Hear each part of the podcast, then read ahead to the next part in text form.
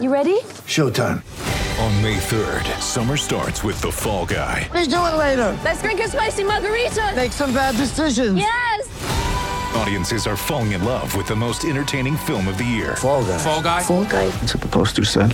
See Ryan Gosling and Emily Blunt in the movie critics say exists to make you happy. Trying to make it out? Nope. Because I don't either. It's not what I'm into right now. What are you into? Talking. Yeah. The Fall Guy. Only in theaters May 3rd. Rated PG-13.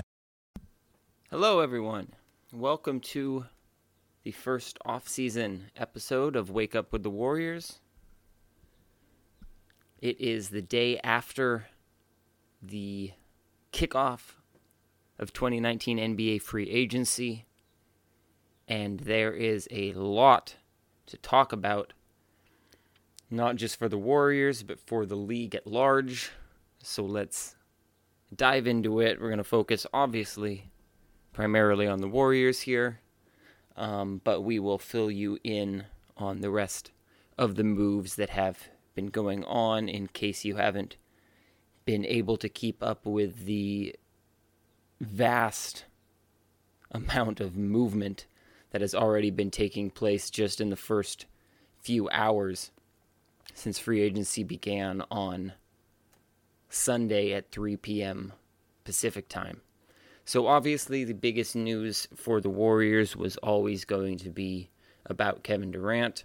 Before free agency began, uh, it was both speculated and then reported that Durant was choosing between the Warriors, the Brooklyn Nets, the New York Knicks, and the Los Angeles Clippers, all teams that obviously had interest in him and had the cap space to make it work. I think a lot of people were expecting the Durant free agency process to kind of drag not drag out per se, but at least go on for for a few days, if not you know a week or longer, as maybe he took meetings and tried to figure out what he wanted to do, and and it kind of seemed like a lot of the moves around the league were going to wait on that first domino to fall uh, because it controlled so much and, and impacted so much, and, and so thankfully we got a very very very quick resolution.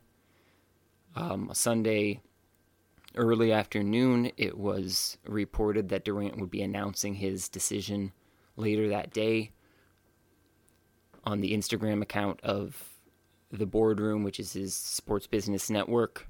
And then at 2 o'clock, an hour before free agency officially began, uh, the reports came flying in from Mark Stein and Adrian Wojnarowski and Shams Charania, the trustable people that Durant had decided to join the Brooklyn Nets. Durant then confirmed that again on the Instagram account uh, as soon as free agency officially began, as soon as as players are able to actually speak publicly about these things. So that was certainly interesting, just in the sense that uh, he made that decision before free agency officially began, so he, he wasn't able to take meetings with the Nets. So unlike in the past when you know Durant took long meetings with the Warriors before joining them in 2016 and took long meetings with the Thunder and, and the Celtics and the Clippers, uh, there were no meetings, there were no pitches, no recruits. Um, he had made up his mind of where he wanted to go, and he's going there. Um, it will be interesting, of course, to see the aftermath of this and if any reports come out regarding why he made this decision, why things happened, or if things happened with the Warriors that maybe soured him there, or if this really was just him ready for the next chapter, him ready for a new experience, which is completely understandable. But already, just in the in the hours since, a few reports have come out. Um, the first being that Durant was a little bit disappointed in his standing and reception among Warriors fans, especially on social media and in the media, and that he had kind of envisioned having this perfect relationship with Steph Curry as as the two kind of dream superstars next to each other and that the media and the fans were constantly kind of pitting them together, debating who was actually better, discussing how the team was performing with Durant off the court every time he was injured or missing games. Um, so who knows how how valid those concerns were or how much of a role they played, but that was one report that came out, and the other that came out was that um, Durant and Kyrie Irving, who was also signing with the Nets, had decided as early as last offseason that they were going to play together this year. Um, that obviously needs to be taken with a grain of salt, just in the sense that players talk to each other a lot, talk about what they want to do a lot, and don't necessarily follow through with it. Uh, Kyrie at the start of the season publicly committed to wanting to stay with the Boston Celtics. So obviously they hadn't already completely decided that they were going to to jump ship, but um, it certainly would appear that they had discussed that and and maybe romanticized about it a little bit. Obviously, the the smoke was coming from the New York Knicks earlier in the year. It seemed like that was the destination where maybe they were likely to end up together. Um, according to the same report, they you know continued their discussions throughout the year and kind of realized that New York was lacking talent, lacking functionality as a franchise, and, and that Brooklyn was simply a, a better option for the two of them. Um, so the so the Nets are going all in with a veteran trio. Uh, they not only signed Irving for four years, 141 million, Durant four years, 164 million, uh, but also DeAndre Jordan for four years, 40 million. Uh, Jordan, a close friend of both Durant and Kyrie Irving, so it makes sense there to kind of sell those players on on being able to put put the friendship together, the timeline matching up. All three of them are on four year deals. Um, Jordan, obviously the the smaller of those three, Kyrie and, and KD are stars. Obviously, Jordan a little bit past his prime, probably not even the Nets' best option at the center position, as they have have young Jarrett Allen there, and, and he has played very well for them. But uh, Brooklyn is setting themselves up to be very interesting. Um, they are going to be, should be better, a lot better relative to the conference next year than they were this year. They, even with Durant being out for the year, they effectively replaced D'Angelo Russell with Kyrie Irving, which is a big talent upgrade, regardless of how you feel about Kyrie's leadership style. Uh, and the two teams who finished directly ahead of Brooklyn in the standings this year Indiana and Boston uh, likely got worse. Uh, we'll cover more on them in a minute. Uh, but so Brooklyn figures to to kind of make a jump this year, and then for the start of the 2020-2021 season, they're going to be welcoming Kevin Durant back into the fold. And if Durant is anything close to what we've come to expect of him following rehab from that torn Achilles, know, Brooklyn's looking at a core of Kyrie Irving, Kevin Durant, Spencer Dinwiddie, Caris LeVert, Jarrett Allen, and DeAndre Jordan. And that is a core that you would expect, again, Durant's health and, and recovery notwithstanding, you would expect that to be a team that is contending for a title. So that will be a fun one fun one to watch. But that was not where the deal ended. Uh, the Warriors were not content with with letting Durant leave for nothing, and quickly worked out a double sign-in trade of sorts. So they are receiving D'Angelo Russell, uh, who is consequently being signed to a four year, $117 million contract uh, to kind of make things all work out. The Warriors are also um, receiving Treveon Graham, a young wing, and Shabazz Napier, backup point guard. So a very interesting move from the Warriors. Russell, a lot to like, a lot to dislike. Um, the upside of him is he's just 23 years old, coming off of an All Star appearance. Combo guard who who's pretty, very comfortable with the ball in his hands and very comfortable working off ball as well. Um, talented enough playmaker to do well with the ball in his hands, uh, skilled enough as a shooter to play off ball. So so that fit with with Steph Curry is certainly interesting. Uh, he's the number two overall pick a few years ago. The scouting report on him has kind of always been that he was a question mark with an extremely high ceiling, and that's kind of been the case with him. Uh, when he's not good, he's he's not good. He's not a safe player. He's not a player with a high floor, uh, but he's a player with an extremely high ceiling. He has has that superstar potential. Uh, it's kind of a matter of how much trust you have that that can be developed and, and fully brought out. Um, the cons of him not a good defensive player, not an efficient scorer, um, a volume shooter a year ago, but at kind of below average efficiency in terms of true shooting percentage. Uh, you would think that maybe that could be increased by playing alongside Steph Curry and then eventually perhaps Klay Thompson. Um, because in Brooklyn, he was certainly the go to player, the first option offensively. Certainly not a player in my eyes that is deserving of nearly $30 million a year, at least now. I don't think his present value is anywhere near that. Uh, I don't think his All Star selection was warranted. It came in the weaker conference and was an injury replacement after Victor Oladipo was unable to play in the All Star game. And even as an injury replacement, I don't believe it was warranted.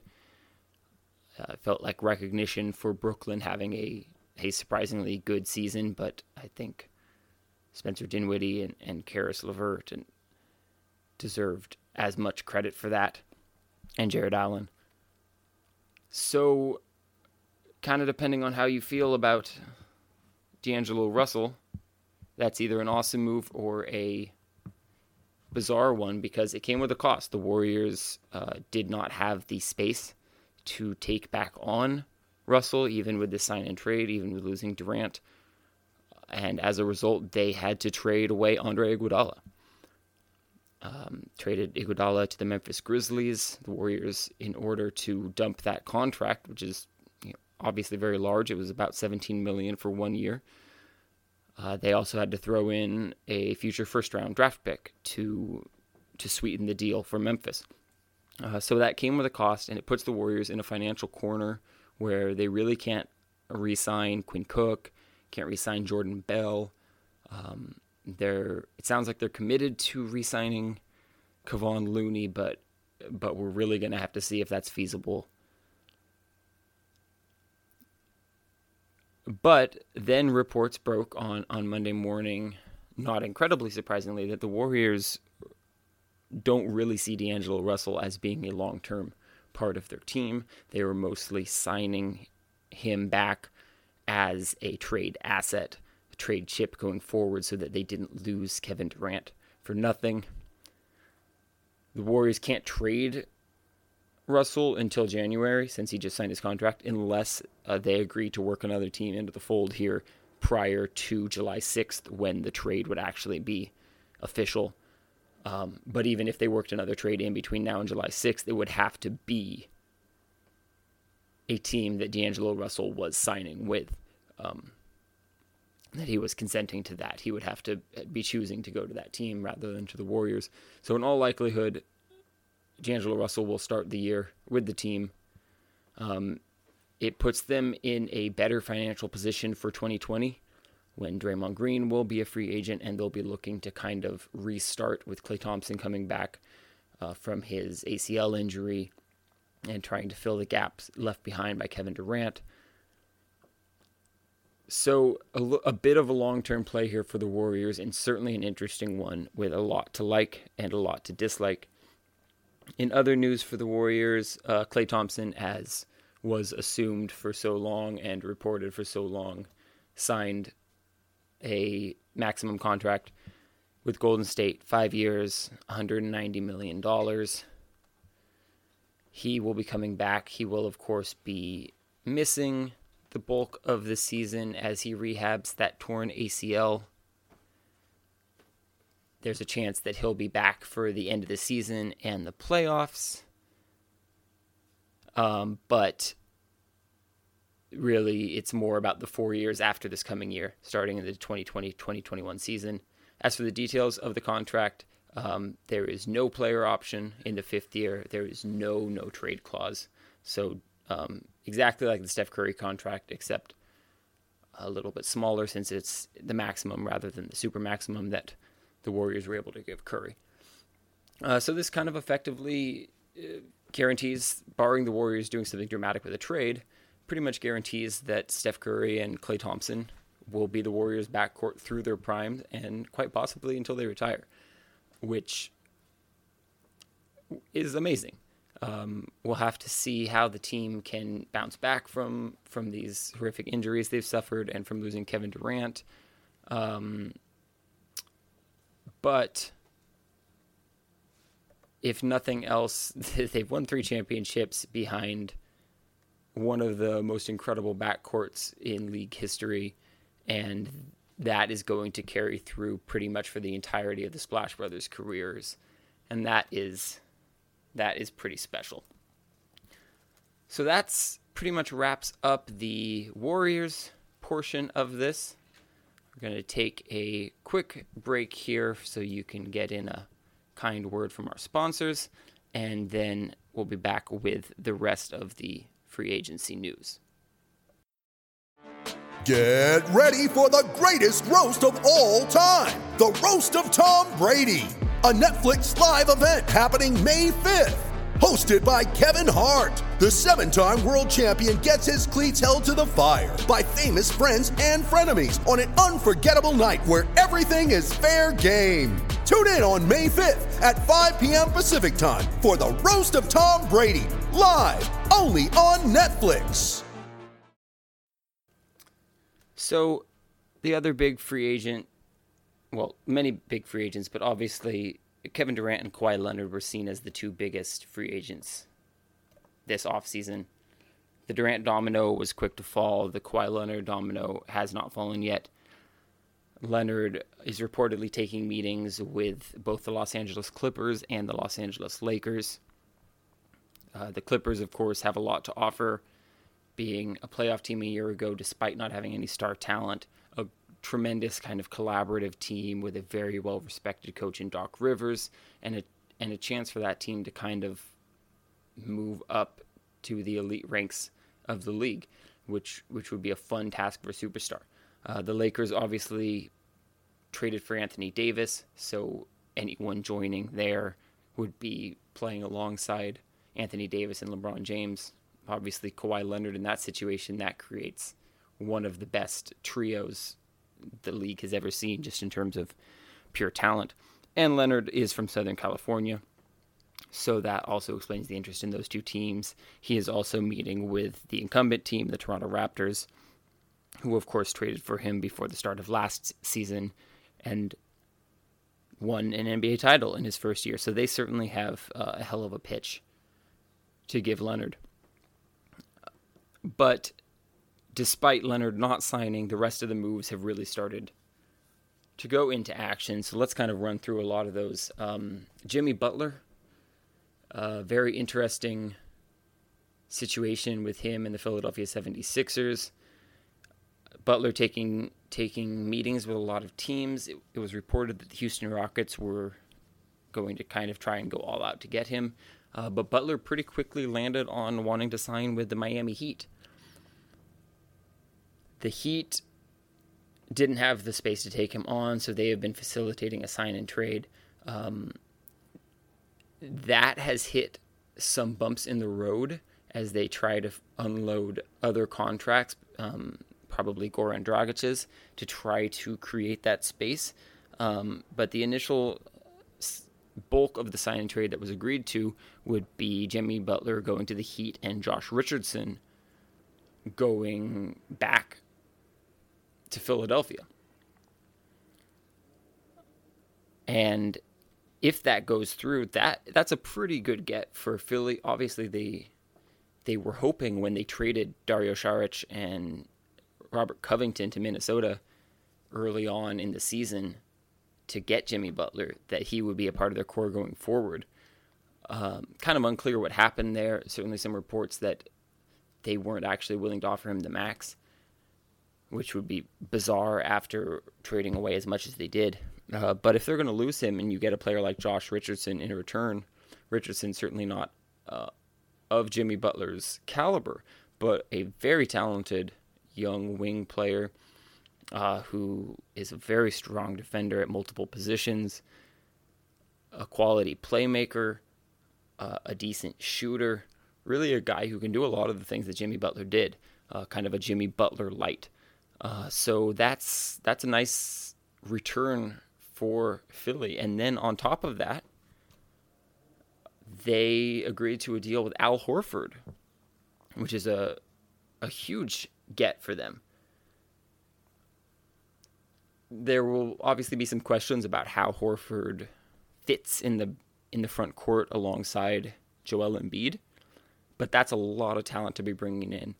Uh, Horford signing on on a four-year deal in the hundred million dollar range, and they also re-signed Tobias Harris, who they of course traded for a year ago, a monster deal for Tobias, five years, 180 million dollars.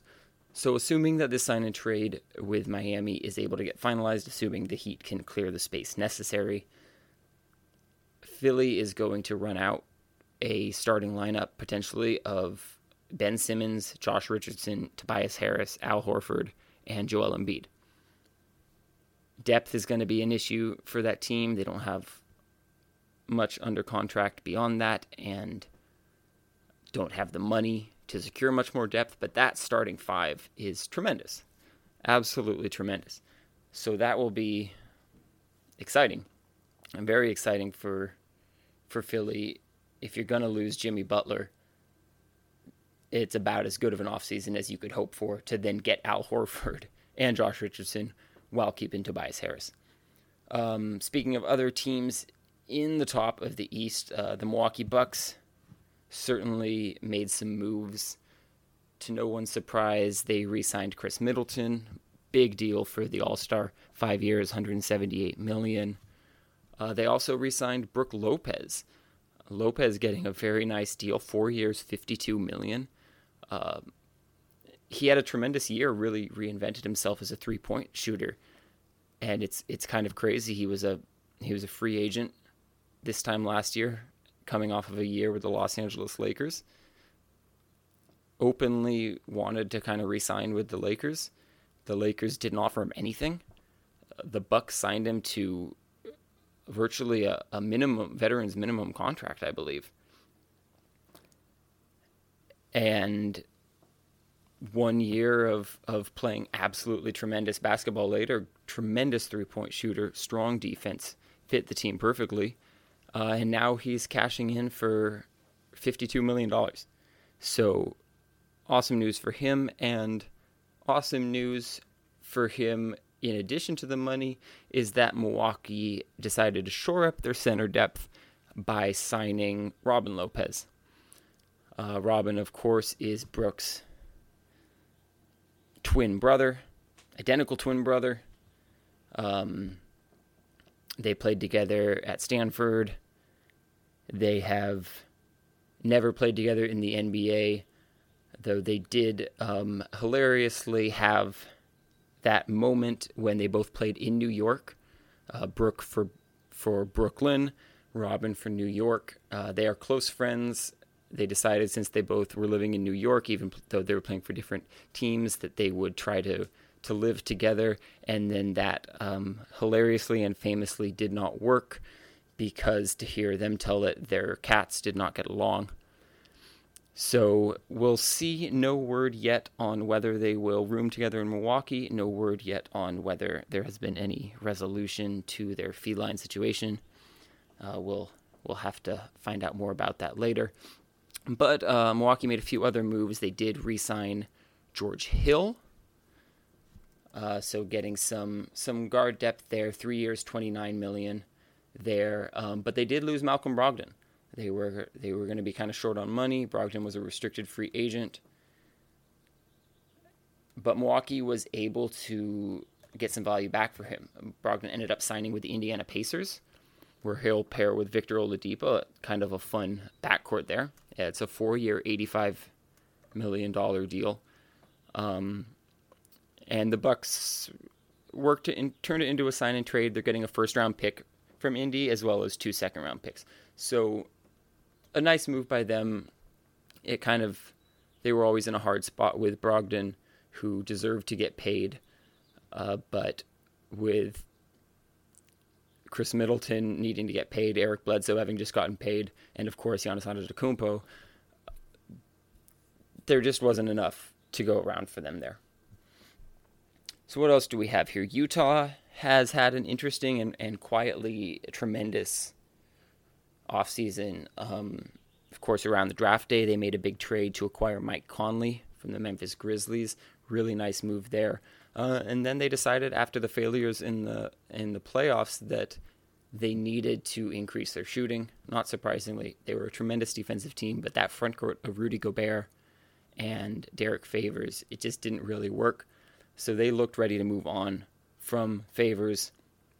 Um, they were initially lined up to sign Nikola Mirotic, I believe, to a three-year, $45 million deal, and then Mirotic decided he wanted to go back to Europe. He ended up signing with Barcelona. Um, can't blame him for that. Uh, but Utah rebounded right away and ended up signing Bojan Bogdanovic to a four-year, $73 million deal. Um, certainly a lot of money for Bogdanovic, but I really like that move for them. Bogdanovic, a tremendous shooter who who's a pretty versatile player, um, gives gives Utah some some spacing and a new look that they haven't had before and, and, that they, they needed if they wanted to kind of break into that upper echelon in the Western Conference. Um, Boston certainly had a an eventful few days here, losing Al Horford and Kyrie Irving, kind of brutal blows there, but but they were able to bounce back and sign Kemba Walker. Um, Walker signed for a four-year, $141 million deal. Very odd that he didn't get something near the supermax from the Charlotte Hornets. Uh, you can't blame Charlotte. Walker is 29 and they missed the playoffs last year, but it, everyone knew this going in. These weren't surprises. They had a chance to trade him at the trade deadline. Um, to not trade him at the trade deadline and get some value and then not even offer him a significant sized contract in free agency, it, it's inexcusable. Um, very inexcusable. They, they completely messed up that situation. Um, they ended up kind of turning it into a sign and trade, and in return, they're getting Terry Rozier for three years, $58 million, which is just a hilarious, hilarious overpay. So, what can you say about, about Boston? They are, or about Charlotte, excuse me. They are very bizarre. They're going to be extremely bad. I mean, they were they were on the outside looking into the playoffs a year ago, the ninth seed, and now they're trading essentially trading Kemba Walker for Terry Rozier, signing Rozier to a big enough deal that it's going to keep keep them from having as much financial flexibility as you would want to have given the complete and utter lack of talent on their roster. Rozier nowhere near worth that deal. So just very bizarre. Um, speaking of bizarre, not surprisingly, the New York Knicks are bizarre. They struck out on their on all three of their plans. They hoped to sign Kevin Durant and Kyrie Irving. That didn't happen. They hoped to land the number one overall pick and draft Zion Williamson. That didn't happen. And they hoped to trade for Anthony Davis. That didn't happen. So, left with 70 million in cap space and no good players, they signed Julius Randle to a 3-year, 63 million dollar deal. Hilariously signed Bobby Portis to a 2-year, $31 million deal. 31 million over two years for Bobby freaking Portis. And then in slightly better moves that still don't help them very much at all, Wayne Ellington, two years, 16 million, and Reggie Bullock for two years, 21 million. Those two deals, and even potentially the Julius Randle deal, become decent trade chips for the Knicks going forward. Um, but New York is going to be a tremendously bad team. Um, other other team in the East, Indiana, they might have a rough year. It's kind of news broke that, or not news broke, but um, has slowly kind of been reported that Victor Oladipo's rehab is maybe not going quite as fast as some people anticipated, and that he'll probably miss a good chunk of the upcoming year. Uh, they lost Bogdanovic again to Utah, and they lost Thaddeus Young, um, who was a huge part of their tremendous defense a year ago. He signed with the Chicago Bulls. Um, the Pacers, of course, did get back Malcolm Brogdon, as we discussed earlier, but still, they're they're entering the offseason with with plenty plenty of question marks. Um, so those are kind of the the big team moves. Um, also, Sacramento is doing some kind of odd things and retooling with role players. Uh, Harrison Barnes re-upped for four years, 85 million. Pretty big deal there. Um, but they certainly liked him after trading for him. Um, Sacramento then signed Dewayne Dedmon to replace Willie Cauley Stein, three years and 40 million for Dedmon. Um, a lot of money, certainly. Um, speaking of a lot of money, Trevor Ariza, two years, 25 million, and Cory Joseph, three years, 37 million. Uh, so Sacramento spending a ton of money on kind of mid-tier players. We'll see how that uh, works out for them. Hopefully, those players don't get in the way of their young players like Marvin Bagley III and and De'Aaron Fox and Bogdan Bogdanovic, kind of getting to run the ship there. Um, just run through some other notable names here. Uh, Nikola Vucevic returned to the Orlando Magic.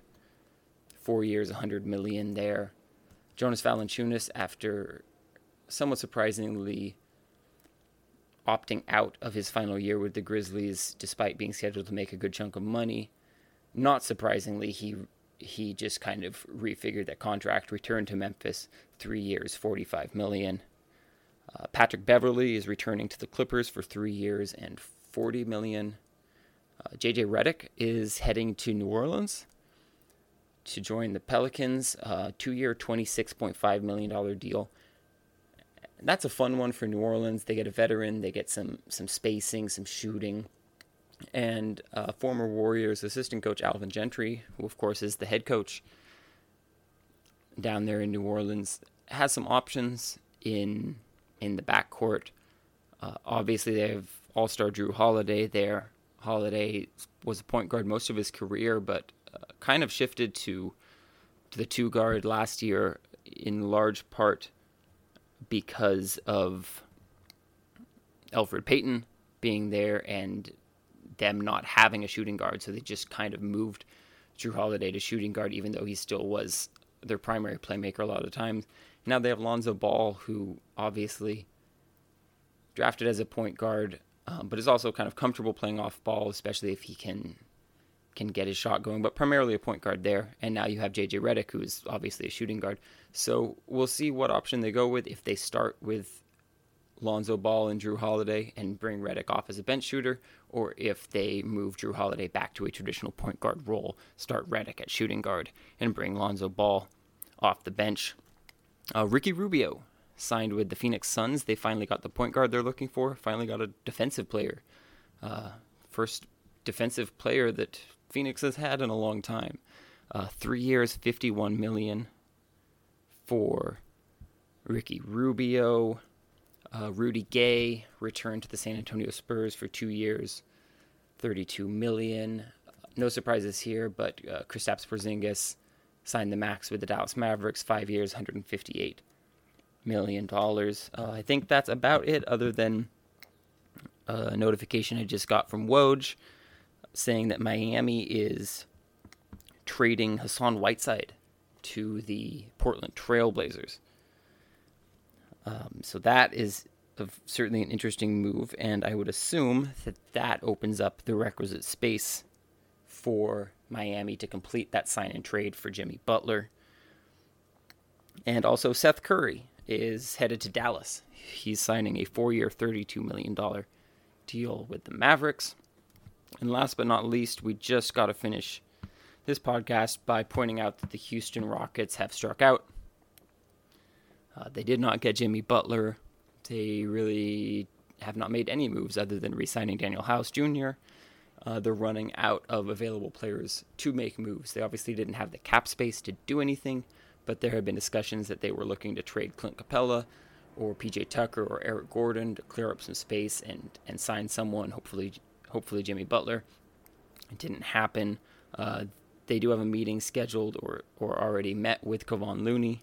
We'll see if they are able to make anything happen there. But it certainly looks like Houston is striking out, and most Warriors fans will enjoy that. So there you go, everyone. This was a, a longer episode of Wake Up with the Warriors, but a lot of free agency news to take in. Um, I'll be back later in the week to kind of wrap up free agency, and then Summer League is off and running. I, guess Summer League is technically off and running today, uh, but the Sacramento Summer League doesn't feel quite the same as the Las Vegas Summer League. That begins on Friday. I will be there for the first week or so. Um, Dr. Tom and the Gold Blooded King will both be there as well, so we will get some podcasts coming to you from Las Vegas once we're all there together. So keep your eyes out and your ears open, and we'll be we'll be back later in the week. Thanks for listening, everyone.